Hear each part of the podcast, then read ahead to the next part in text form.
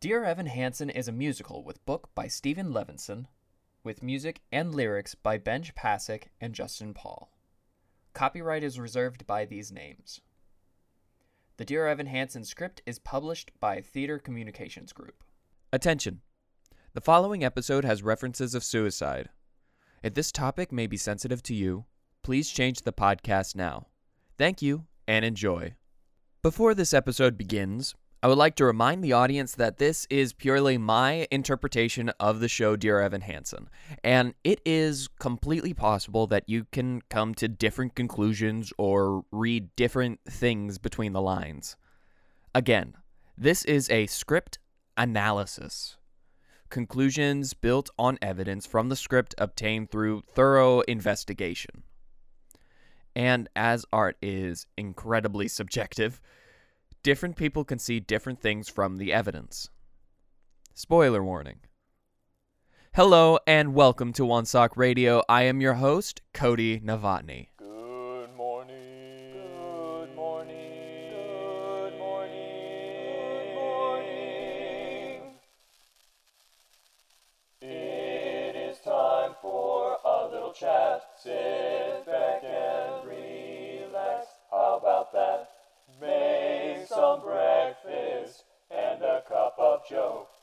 Some sips and on we'll go. Enjoy. Here's a little cameo from Unscripted Cody again. So, this episode is going to be talking about someone who has depression and suicidal tendencies. I want this to be known now that I am not attempting to understand what goes through people's minds when they start having these thoughts.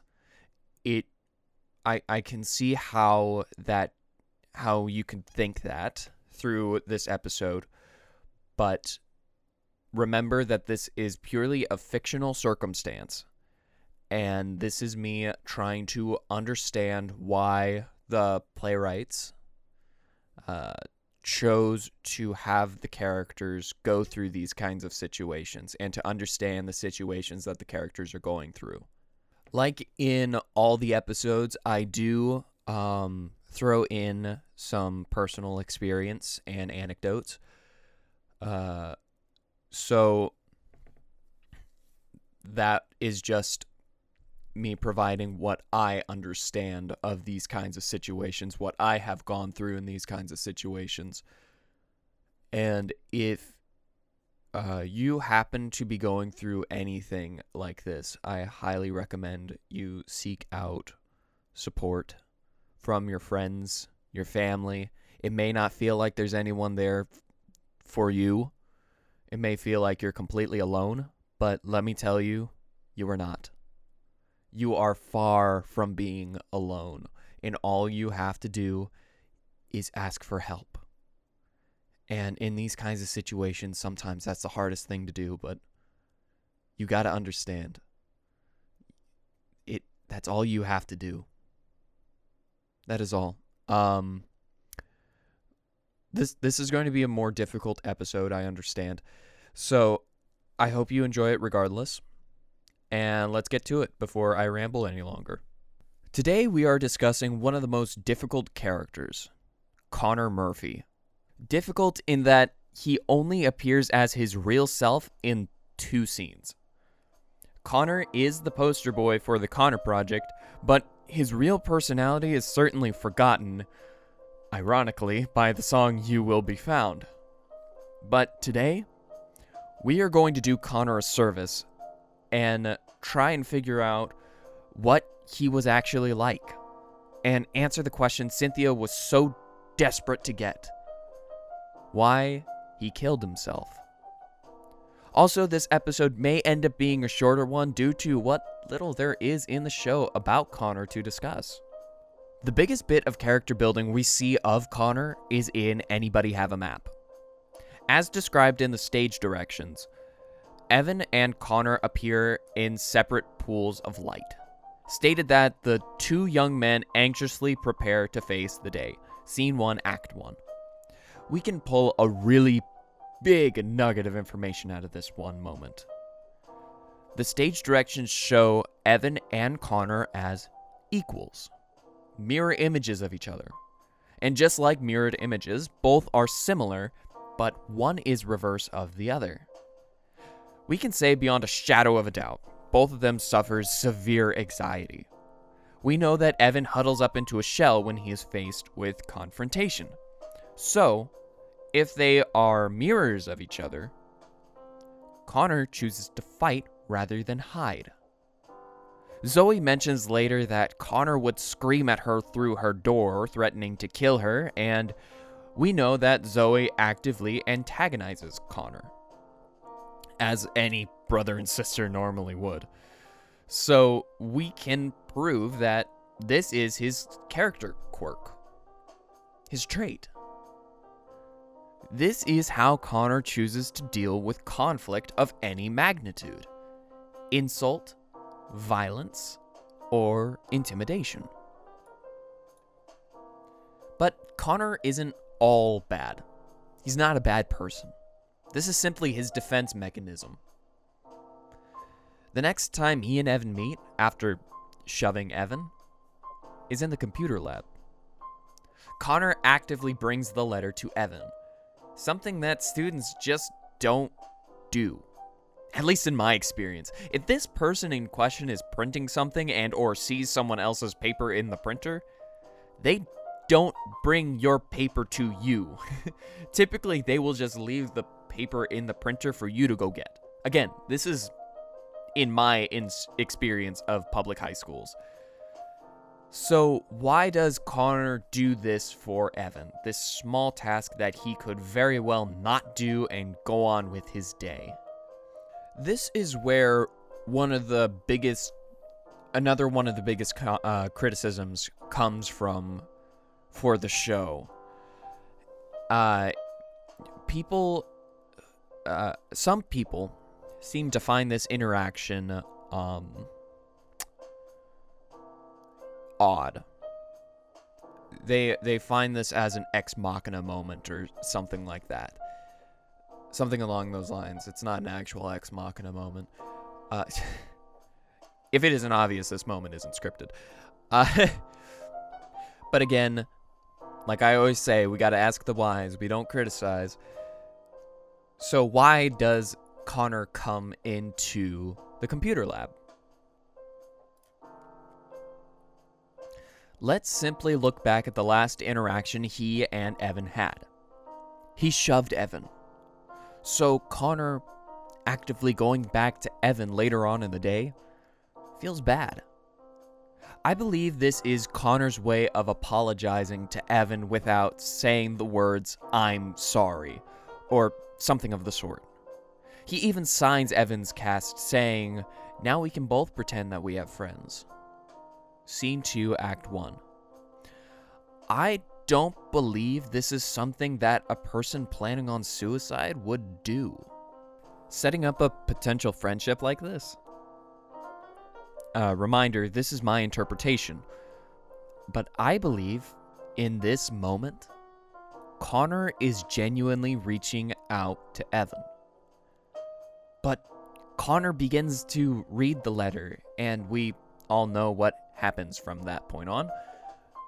Connor leaves with it. Connor, unfortunately, doesn't really get talked about in a positive light a whole lot. We learn that he has drug problems with learning that he went to rehab. My evidence of this information is in the Sincerely Me reprise Jared writes, from Connor's perspective, that he went to rehab. Another instance of Evan using information given to him to add consistencies into the story. If they made up the story about rehab, the Murphys would have certainly known that one was a lie. There is no way Connor would have been able to run by rehab without them knowing. Oops. That's a what could have been. Anyway, another bit of evidence that the Murphys knew about the drugs is off of their accusation of Connor being high in scene 1. But like I said, there aren't there are very few things we learn about Connor's good side. He and Larry used to be close. In the days of the orchard, they would play with a toy plane together. He and Zoe used to be close because they would search for four leafed clovers together. Cynthia in the ice cream parlor. The whole family used to be connected. All of this we learned through one scene. Six. For forever. So, when does Connor begin to take a turn for the worst? Let's hop back to something Jared reveals about Connor. In second grade, he threw a printer at his teacher because he didn't get to be the line leader. Why is this important? When Evan is convincing himself to build the Connor project, Figment Connor reveals that he is known as the kid who threw a printer at the teacher. This is Connor's past. This is what everyone knows about him. This is what changes. This is when Connor starts to go down. He gets bullied, called crazy, so he develops this defense mechanism fight, flight, or freeze. He chooses fight, which only solidifies everyone's accusations of him. He begins to become paranoid, turns his back on his family, and goes to drugs. Keep in mind, this is building from years and years and years. From second grade to senior year. Which brings us to the question we've all been wondering Why does Connor kill himself? First, we have to ask Do we know when it happened? This question is actually quickly answered by Larry, who reveals the note was found folded up in his pocket. And when was he given the note? First day of senior year. The day he shoves Evan. The day he signs the cast. The one day we ever get to see Connor alive. So, what about this day sends him over the edge? He read the letter thinking that Evan was trying to get a reaction out of him. Someone who he reached out to after feeling bad for pushing. Something he did thinking that Evan was laughing at him, which happened after Jared said he looked like a school shooter building up from that moment where his sister, including his parents, accused him of being high on drugs. All of this on top of the first day of school anxiety and years of bullying off of something he did as a child. This is why. It was one thing after another after another. And when he thinks that there could have been a new start, his paranoia convinces him otherwise, which leads him to choosing to kill himself. We know that this is something he has considered doing before, something that is revealed in scene 9 of Act 2, the final scene of the show. And if we are to continue to see the similarities between Connor and Evan, he feels broken because of his family constantly sending him to retreats, therapy, and rehab. Connor was in a very dangerous state of depression. And this first day sent him over the edge. Now, how does Connor aid in Dear Evan Hansen's main action? Even though the show as a whole is a commentary on how people use tragedy, the specific tragedy that is used is that of a student suicide. Connor's suicide. But something that this story teaches, that his story teaches, is the hardest thing for people to learn. That when someone close to you commits suicide, it isn't your fault. We know that there were a lot of people who tried to help Connor, from therapists to staff at rehab to his own family members. He even attempted to reach out himself, but in the end, he couldn't convince himself that life was worth living, that there was a way out of his situation. And that's just it. You can try all you can to help someone, but it is up to them to truly heal. You can show someone or teach someone, but you can't understand for them or learn for them. That is something they have to do on their own. That's what makes depression so difficult. You have the weight of the world on your shoulders. You can get encouragement from friends and family, help from trained professionals, but you are the one who has to fight. You are given training and weapons, but you are still the soldier in this war. I'm not just rambling about something I don't know anything about. I have gone through this. Pretty much anyone who has been through high school has gone through this. It is a very real problem, and despite how common it is, I have seen just how little attention it gets. But Dear Evan Hansen is not about mental awareness or suicide prevention. I think that's one of the biggest misconceptions about the show. It is about a person who takes a tragedy and bends it for the betterment of others and subsequently themselves, and the moral dilemmas that encompass it. If Dear Evan Hansen were to use any other type of tragedy, like a terrorist attack or a hate crime, we'd be having the same misconceptions. That it would be about terrorism or racism. Um, back on topic. Connor is the inciting incident that starts this roller coaster of a show. That is how he aids in what the show is attempting to convey. Nothing less, and unfortunately, nothing more. And that is all I have to say on this topic. Interestingly enough, this episode ended up being a lot longer than I thought it was going to be. Uh, we still have two more characters to talk about, and in my opinion, these are the biggest characters in the show Zoe and Evan. And since I haven't talked about Evan up to this point, you might be thinking that I will save him for last.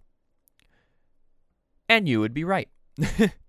Next episode, we are going to be talking about Zoe and how her feelings for Connor change throughout the show, and why she wanted to speak to Evan in the orchard at the end of the show. Before I leave, you are valid whether you like the show or not. Just remember ask the whys, don't criticize. Have a good one.